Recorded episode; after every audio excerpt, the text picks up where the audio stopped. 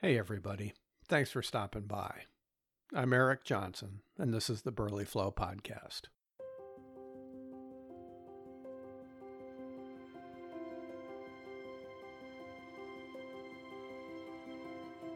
Every week, I post a story from up here in Burley Flow, Wisconsin, a place I lived 20 years ago and liked so much I decided to return.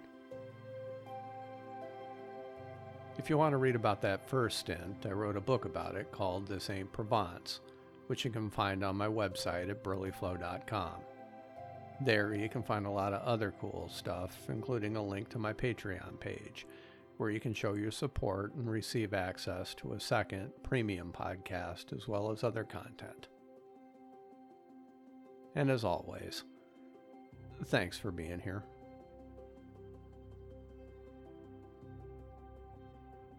Joey Garnavillo loves to talk, and he'll happily talk for hours about just about anything, except fishing, the thing he does the most and knows the most about. And for the longest time, that bugged me. It's the thing I like to do, not talk about, he'd say. And on one hand, I get it. I've read enough Hemingway on writing to know that it's best not to lose the good stuff by talking it away.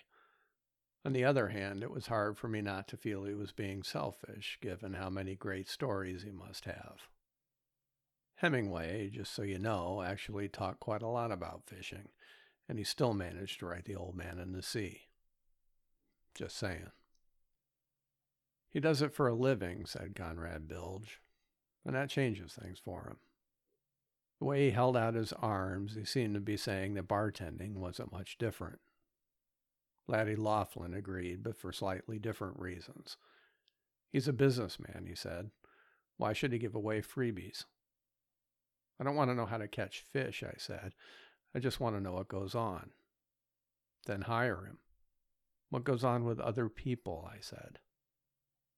It was funny to hear Laddie Laughlin defending Joey, given their long standing feud regarding his launch fees, Laddie's refusal to waive them, and Joey's refusal to pay them. It was a stalemate that had been going on since I was here the first time, but in a roundabout way, I realized this argument was only proving that point that when it comes to making a living, there's no room for being soft. It's just weird for me because I've always made my living off of other people's freebies, their willingness to tell me things. And while I wasn't going to jeopardize my friendship with Joey by continuing to pester him, that doesn't mean I gave up either. While I don't know a whole lot about fishing, I do know you can't catch fish if you're not around them, which meant all I had to really do was put myself in position to be in the right place at the right time which basically just meant hanging out at the bilge pump. And if you ever showed any interest, I darn sure wasn't going to mess things up by getting in the way. Whether you're talking a crappie with a worm or a bass with a topwater, you've got to wait for him to take it. And one afternoon, he did. We were at the bilge pump talking about nothing in particular when Elmer Greer came in and I mentioned how some nights when I've walked down to the river park, I'll talk to him while he's fishing off the bank. I'll see boats coming back in, trying to beat the night, but never you, I said. He shrugged. I fish during the day. Seems peaceful, though, I offered, being out at dusk. It's not, he said. You make mistakes in the dark. Huh, was all I said. In the mirror behind the bar, I watched him take a swig from his beer and start fiddling with the edge of the label. He seemed a million miles away and okay with the silence, so I just let him be. My dad and I, he said finally, we used to go down to the Ozarks to fish. This was back after high school. Not here? I asked. Always here, he said. That was the point. The Ozarks, the big impoundments, to him, that was fishing.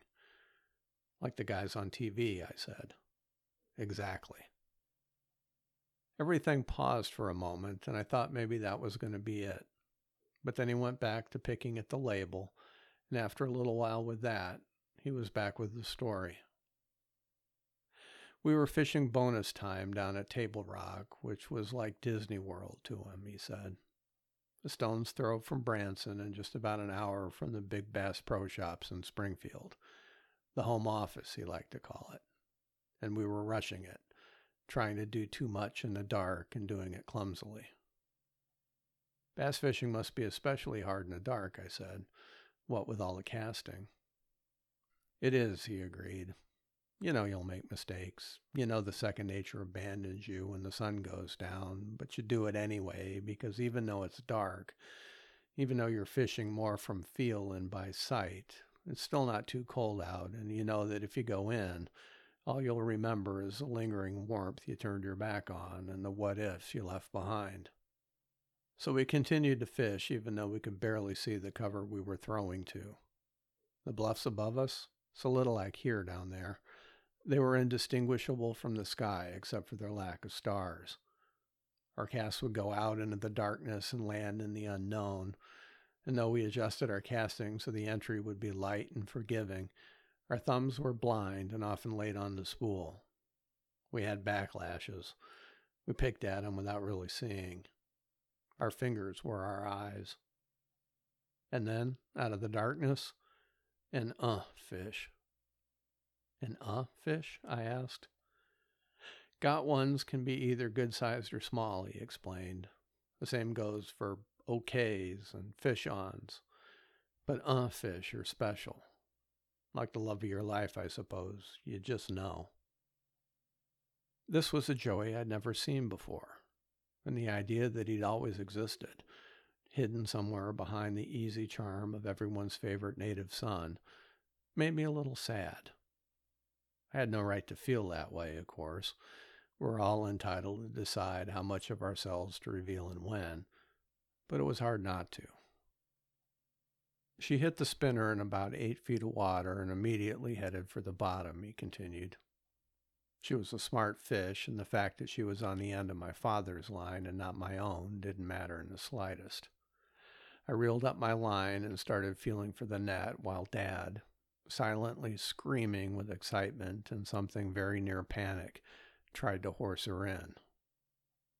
It was a collapsible net I was looking for, one of those folded up jobbers that stores in its own leatherette case. But it was so dark my groping yielded only toolkits and candy wrappers and a couple of jars of pork rind, so I abandoned the search. Dad had her coming up fast, and there was just no time. A lip lock was the only way. Joey had grown tired of picking at the label, so he pushed his bottle aside and started flipping his coaster. Heads, tails, heads, tails. When she appeared, it was like out of Jaws, he said. A mouth wide, impossibly wide, and somewhere in it was a spinner. And for that first brief second, there was only awe, the kind of awe that leads the willing straight to glory. We would toast that fish at Hemingway's, this awesome restaurant at Bass Pro. They would sing of our exploits in Branson. In the dreamy darkness, it was easy to believe our work was done. In the darkness, he said, it's always easy to believe. He sighed. She was a big fish and far too green to be that close to the boat that early, he said. My lunge was poorly timed, and my thumb, thumb hell I could have used, should have used my whole hand, missed its mark. Then the bass had all the leverage, and in a splash, she was gone. And so was the glory, he said. The toast at Hemingway's, the songs of praise, all of it gone. He was quiet for a very long time. And your dad? I asked. I'll never hook a bass that big again, he said. This time I sighed. There was no blame in his voice, Joey continued, but there was definite bitterness and shame at the result of our bungled attempt. To lose a fish was one thing, but to have allowed so many mistakes implied a weakness of character that could never be truly forgotten. He pushed back from the bar. Our battle left us empty handed but weighted down, he said. By then, night had fallen all around us, and no, there was nothing peaceful about that. From that point on, I've never asked Joey about fishing. but every now and then, if the bar is quiet and it looks like we'll be left alone, he'll tell me about it anyway.